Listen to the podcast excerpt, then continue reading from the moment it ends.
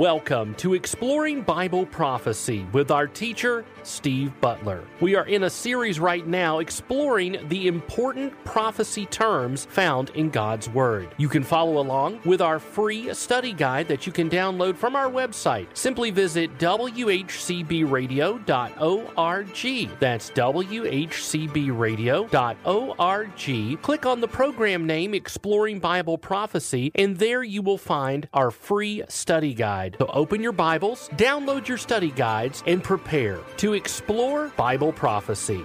Hello, and welcome once again to Exploring Bible Prophecy. In today's program, we are continuing to explore Old Testament scriptures that deal with the term the day of the Lord.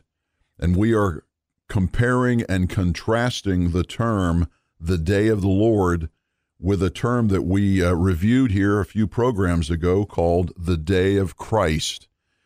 And when someone just casually reads through the scriptures, they can see Day of Christ and the Day of the Lord and think to themselves, well, this is one and the same thing. Um, there's no read, no reason to pause here and to see necessarily what's going on and can completely misunderstand a passage of Scripture. So that is why uh, primarily, we're going through this is so that we can see from a study of the scriptures the difference, the very clear, uh, important, detailed difference between the day of Christ and the day of the Lord, and how important this is to have an understanding of that difference as we get ready to look at a list of 30 prophetic events listed in the Bible that will take place uh, between now and the end of the book of Revelation, which we call eternity. Understanding these terms because they're both going to show up during that study, and they talk about two distinctly different periods of time. Um, I pray that because of uh, what we talked about over the last several programs relative to the day of Christ, that you have come to an understanding that the day of Christ applies to the church and remember from Ephesians, that's the Jews and the Gentiles who, during the age of the church, come to faith in Jesus Christ. There's going to be a point in time, and it's actually the next event, the next prophetic event. It's a signless event. We don't know when it's going to happen.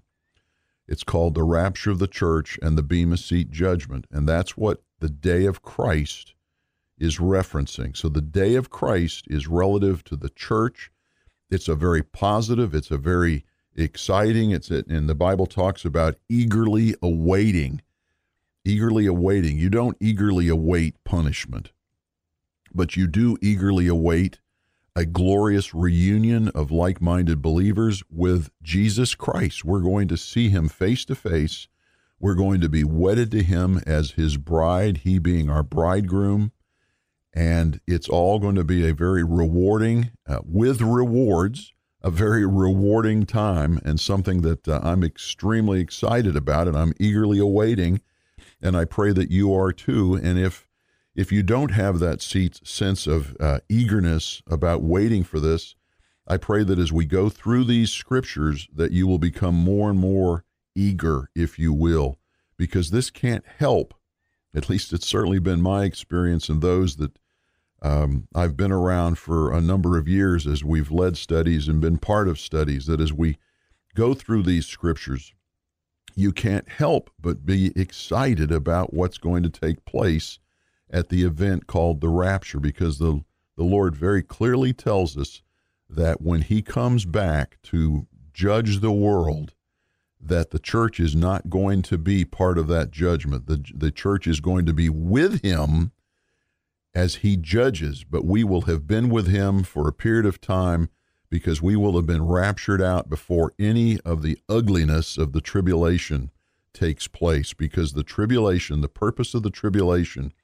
is to refine principally Israel, but any Gentiles that are on the earth at that time uh, they will all, Jew and Gentile alike, be judged during the uh, period of time called the day of the Lord, and will be judged, and some will be counted as righteous and will enter the millennial kingdom. But many of them, and unfortunately most of them, according to the scripture, will be judged as unworthy and unrighteous and will be cast into hell and ultimately into the lake of fire. So, understanding the difference between those two terms, and we actually have seven sets of terms that we're going through. Term uh, set number one was the Son of God versus the Son of Man. We're now looking at the day of Christ uh, compared to the day of the Lord. And when we finish the day of the Lord, we'll then go into the gospel of the kingdom, the gospel of the kingdom, which was preached to Israel, and then the gospel of grace or the gospel of personal salvation, which was preached to what we call the church age, and it was preached to the Jew and the Gentile. Uh, but principally, it'll be the Gentile that accepts it. And we need to understand the difference between those two gospels. Um, you think, well, there's just one gospel, it's the gospel of Jesus Christ. Well, that's true. But we have to understand who's being spoken to about what and in what period of time. So, the gospel of the kingdom, and we'll look at that compared to the gospel of grace. Because once the tribulation, yet future, starts, the Lord will go back to the gospel of the kingdom because as it was focused on Israel during his first coming, it will be focused, that being the gospel of the kingdom, will be focused on Israel once again because they will be the primary focus during the tribulation because the church will not be there. So, to get into scripture, which is really why we're here, is to explore the scriptures so that we can better understand these terms. Let's go back into the book of Isaiah, back into the book of Isaiah. And in our last program, we were in Isaiah 13. And if you were with us in our last program, uh, you know how uh, somber, I guess, is a good way to describe it, how somber uh, it was to read through those uh, verses. We read verses 6 through 13 as just a lifting those out to get an understanding of the day of the Lord and just how bad, bad a time it's going to be. And uh, since we have a number of scriptures we need to get through, I'm going to go ahead and just jump into Isaiah 34. So we have been in Isaiah 2 and we and that's verses 12 to 21, then we were in Isaiah 13 verses 6 to 13 for those of you who do not have a copy of our worksheet. And again, you can download this worksheet. Uh, it's updated every week as we go through these teachings and you can download it from this radio station's website. So now we're going to stay in the book of Isaiah and go to Isaiah 34. Isaiah 34, and we're going to look at the first eight verses of Isaiah chapter 34. Verse 1 starts Draw near, O nations, to hear. Listen, O peoples. Let the earth and all it contains hear, and the world and all that springs from it. For the Lord's indignation is against all the nations, and his wrath against all their armies. He has utterly destroyed them.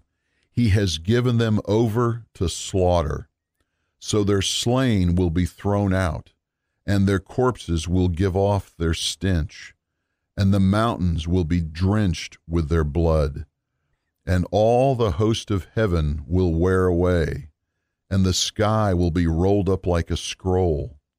All their hosts will also wither away, as a leaf withers from the vine, or as one withers from the fig tree. For my sword is satiated in heaven Behold, it shall descend for judgment upon Edom and upon the people whom I have devoted to destruction. The sword of the Lord is filled with blood and is sated with fat, with the blood of lambs and goats, with the fat of the kidneys of rams. For the Lord has a sacrifice in Bozrah, and a great slaughter in the land of Edom. Wild oxen will also fall with it with them, and young bulls with strong ones. Thus their land will be soaked with blood, and their dust become greasy with fat. For the Lord has a day of vengeance, a year of recompense for the cause of Zion. For the cause of Zion. So, again, as we saw in Isaiah 2 and as we saw in Isaiah 13, we see the same phraseology. We see the same use of these judging terms and the, de- the destruction that's going to take place and the death that's going to be meted out. And in all of the cases, you notice that it's talking of, you see the term all a lot. All the nations, all their armies, all the peoples, uh, the earth and all that it contains that this is a global judgment that Jesus is going to mete out at his second coming uh, as part of this phraseology, the day of the Lord. And I wanted to um, take you specifically um, to, to build on this particular point about it being the day of the Lord. And I'd like you to go down to um, verse, starting in verse 5 because it says in the second line, and I'm using my NASB here, in the second line it says, Behold, second line of verse 5 of Isaiah 34, Behold, it shall descend for judgment upon Edom, referring to the sword of the Lord. And then you go down to verse 6 and look at the second to the last line, and it says, For the Lord has a sacrifice in Bozrah, and a great slaughter in the land of Edom. Bozrah was an ancient town located in Edom. And if you were to look at a map, uh, even a map of the modern Middle East, and you locate Israel, and you go down to the bottom of Israel on the map, and you'll see a body of water, variously called the Red Sea or the Gulf of Aqaba. And right at the northern tip of that is a town called Elat which is the southern part of Israel, right above there and to the right, over in what is modern day Jordan, was ancient Edom, ancient Edom. And within Edom, there was an ancient town called Bozrah. Bozrah. It's not there today under that name, but in ancient times, it was a town called Bozrah in the land of Edom. And there's two things I wanted to show you here to help put this into chronological context, if you will. And the first is to stay in Isaiah, but let's go to Isaiah 63. Isaiah 63. And I want to read a few verses there because they are in direct parallel with what we're talking about here. So if you would go to Isaiah 63 and we're going to look at verses 1 through 6. And then after that, I want to show you something very interesting in Daniel chapter 11, verse 41. So let's go to De- Isaiah chapter 63 first, and I'll read the first six verses. Now, read this with an understanding, and I know you could actually put your hand in Isaiah 34 and we can flip back and forth because you're going to see the same phraseology, the same phraseology here. Isaiah 63, verse 1. Who is this who comes from Edom? So there you see that geographic area again. Remember, that's the southern tip of Israel. If you find the Gulf of Aqaba and the town of Elat at the very northern end of that Gulf of Aqaba, over to the right and going north, or to the east, I should say, into Jordan and going north, that is ancient Edom. Who is this who comes from Edom with garments of glowing colors from Basra? So there it is again, that ancient town that is not there. And actually, the, it's interesting. The Greek or Greek, the uh, Hebrew uh, word for Basra means gathering of grapes. Gathering of grapes. Now, with that understanding of the Hebrew meaning for the word Basra, let me continue on here in Isaiah 63. This one, referring to the Lord, this one who is majestic in his apparel, marching in the greatness of his strength. It is I who speak in righteousness, mighty to save. Verse 2 Why is your apparel red, and your garments like the one who treads in the winepress? Remember, we're talking about Bozrah means gathering of grapes.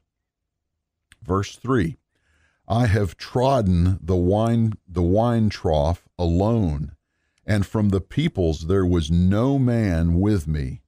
I also trod them in my anger, and trampled them in my wrath, and their lifeblood is sprinkled on my garments, and I stained all my raiment. Raiment is clothing. Verse 4 For the day of vengeance was in my heart, and my year of redemption has come. I looked, and there was no one to help, and I was astonished, and there was no one to uphold. So my own so my own arm brought salvation to me, and my wrath upheld me. Verse 6 I trod down the peoples in my anger, and made them drunk in my wrath, and I poured out their lifeblood on the earth. So he basically what is being described here in Isaiah chapter 34, and again in more graphic detail, if you will, in Isaiah 63, is the coming of the Lord at his second coming at the end of the tribulation in order to judge the world. And he starts his judging actually way down at the southern end of Israel over on the Jordanian side. Now, very quickly, and I, I said we were going to go to um, Daniel, but first let's go to Zechariah. And I want to show you something very quickly. Zechariah, it's the second to the last book of the Old Testament second to the last book of the Old Testament. Go to Zechariah, go to the last the last chapter, Zechariah 14. And in Zechariah 14 in verse 4, it says, In that day. And in context, this passage here is describing in some detail the second coming of Christ, the second coming of the Lord at the end of the tribulation to judge the world. And it says, In that day, his feet will stand on the Mount of Olives. And it says that, you know, from there he will go out to, to do battle. So his feet will actually stand on the Mount of Olives. The Mount of Olives are located just to the east of the Temple Mount in Jerusalem. But the point I'm making here is by going back to Isaiah 63 is to point out that when Jesus actually comes back, he's going to start his judging he's going to start his, if you will, his killing of the unrighteous all the way down in Edom, in Bozrah. And why would he do that? Why would he start in Bozrah as opposed to start up there in uh, Jerusalem, where he actually steps down onto the earth? Remember, as he left in Acts chapter 1, at the end of his 40 days after his resurrection, it says that he, he was uh, translated up into heaven from the Mount of Olives, and the angel said that's how, how he will come back. Well, that's what Zechariah 14 4 tells us. He will stand on the Mount of Olives, but he actually starts his judging in the south during the day of the Lord. And that's what we're going to look at in Daniel in our next uh, program. But now we're going to transition from our teaching over to our Q&A and we're going to take up where we left off in our last program. And we basically were wrapping up a review of Matthew chapter 25, Matthew chapter 25, verses 1 through 13, the parable of the ten virgins, where we have making been making the point through the scriptures that this is an example of how the Holy Spirit work or will work will manifest himself during the tribulation period, during that seven year terrible time of punishment and wrath poured out on the earth, with the primary focus of bringing Israel to a saving knowledge of their Messiah. And that won't happen until the end of that seven year period. This seven year period is what the Old Testament calls the 70th week of Daniel. And of course, in Daniel chapter 9, it's described in some detail, and we know that it's for and about Israel. That tribulation has nothing to do with the church. And during that tribulation, it talks about how the Bible talks about how the Holy Spirit will manifest himself as he did in the Old Testament. In the Old Testament, when he would come on people who were righteous, but if they turned from their righteousness, in other words, they lost their righteousness by practicing iniquity, the Holy Spirit would leave them. And that's what the parable of the ten virgins and the oil is all about half of those 10 virgins, not the bride, not the church. So we know it's not about the rapture, it's not about the church, it's about those who are invited to the wedding feast. And that's principally talking about Israel at the end of the tribulation when the Lord comes back to have the feast. Remember, we've been in heaven with the Lord during the tribulation. We are wedded to him as his bride. Matthew 25, the parable of the ten virgins, those virgins are wedding attendants, if you will, who were invited to the supper. They are not the bride, they are not the church. Five of them are allowed to go into the wedding feast. The reason they're allowed to go into the wedding feast is they were counted as righteous because they had maintained their oil. And the oil is a representation of the Holy Spirit, a representation of a righteous lifestyle. So at the end of the tribulation, when the Lord came back and they didn't know when he was coming, remember it says there, I believe it's verse 5, that he delayed, and that's, an, that's uh, referred to elsewhere in Matthew 24 uh, in one of those parables about how the, uh, the uh, master of the, or excuse me, the servant who was put in charge of the house started to do evil things because he didn't know when his master was coming back because he was delayed. Well, that's the Lord coming back at a time that they don't know. So it appears that he's being delayed, so they're going about their evil, sinful lifestyle without the Holy Spirit.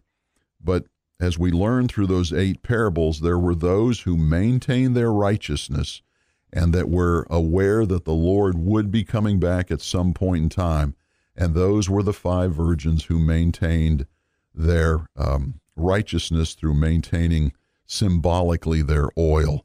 The other five virgins had lost their oil, so at some point in time they were, uh, according to that parable, righteous. They had the Holy Spirit, but they lost the Holy Spirit. And what was significant is that they did not have the Holy Spirit when the Lord came back. So they were found unrighteous and the Lord would not allow them to enter the wedding feast that was there for his bride, which is us. They were not allowed to come in and celebrate with the church because they were unrighteous. He says, I didn't know you. And of course, we went back to Matthew chapter 7, verses 21 to 23, where the Lord is telling Israel at that point in time in Matthew. Remember, that's the, that's the Sermon on the Mount in Matthew 5, 6, and 7, where he's talking, Jesus is talking to Israel about what life would be like in the earthly kingdom if they would accept him at that point in time. Of course, we know from the scriptures that Israel refused him and he withdrew the offer of that kingdom until a later date, which he would then set up at the second coming to the earth. But he told those people, and it, it's a basically a parallel description of the end of the parable of the ten virgins, where he told those five virgins who tried to get in, I did not know you. I don't know who you are. He uses the same verbiage in talking to Israel in the Sermon on the Mount there in Matthew 7 21 to 23. I didn't know you away from me uh, into eternal darkness. So he's talking to Israel here. He's not talking to the church. And that's so important to understand that only those who maintain their righteousness would be saved at the end. So, as we have gone through this over any number of um, Q&A portions of our programs here recently, I think the whole thing now, after having gone through Matthew 25, 1 through 13, it helps you to understand that verse in Matthew 24 that is so often taken out of context that now perhaps you can understand it in context. And that's Matthew chapter 24, verse 13. Matthew 24, verse 13. He's talking to the apostles about the seven year tribulation, where the Holy Spirit, according to Matthew 25 and the parable of the ten virgins, would come on you, but would leave you as well, as he did with the five who didn't have the oil. So it helps you to understand now Matthew 24 13 when it reads, But the one who endures to the end, the end of what? The end of the tribulation, he will be saved. The one who maintained the oil, the one who maintained their righteousness to the end, to the end of the tribulation, they will be saved. You never see that phraseology used with the church because, as a member of the church, the moment that you accept Jesus Christ as your Lord and Savior, you are saved. There's nothing about enduring to be saved relative to the church. Whenever you see a phrase used about enduring for the church, it means to endure uh, to do the best you can with what the Holy Spirit has given you as a Christian, as a one who is indwelt by the Holy Spirit permanently, so that you can receive your rewards. The phraseology used for the church is endure so that you don't lose your crowns, that you don't lose your rewards. There's never any phraseology relative to the church where it says endure in order to be saved. That applies to Israel um, and, frankly, to anyone in the tribulation, but it's talking about Israel here that endure to the end so that you will have the Holy Spirit in your possession when Jesus judges you. That is so important to understand.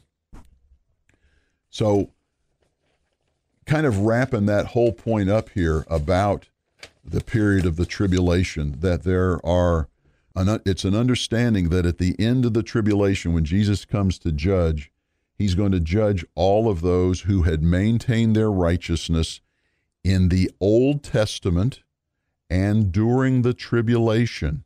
He's not coming to judge the church, which was the period of time now 2,000 years between the Old Testament and the tribulation. He's not judging the church, he's judging the Old Testament saints, and he's going to judge the saints of the tribulation, the saints being those who maintain their righteousness until the end of their life or until the Lord came at his second coming. So we'll get into some scriptures in our next lesson in Daniel about those particular people and how they are judged.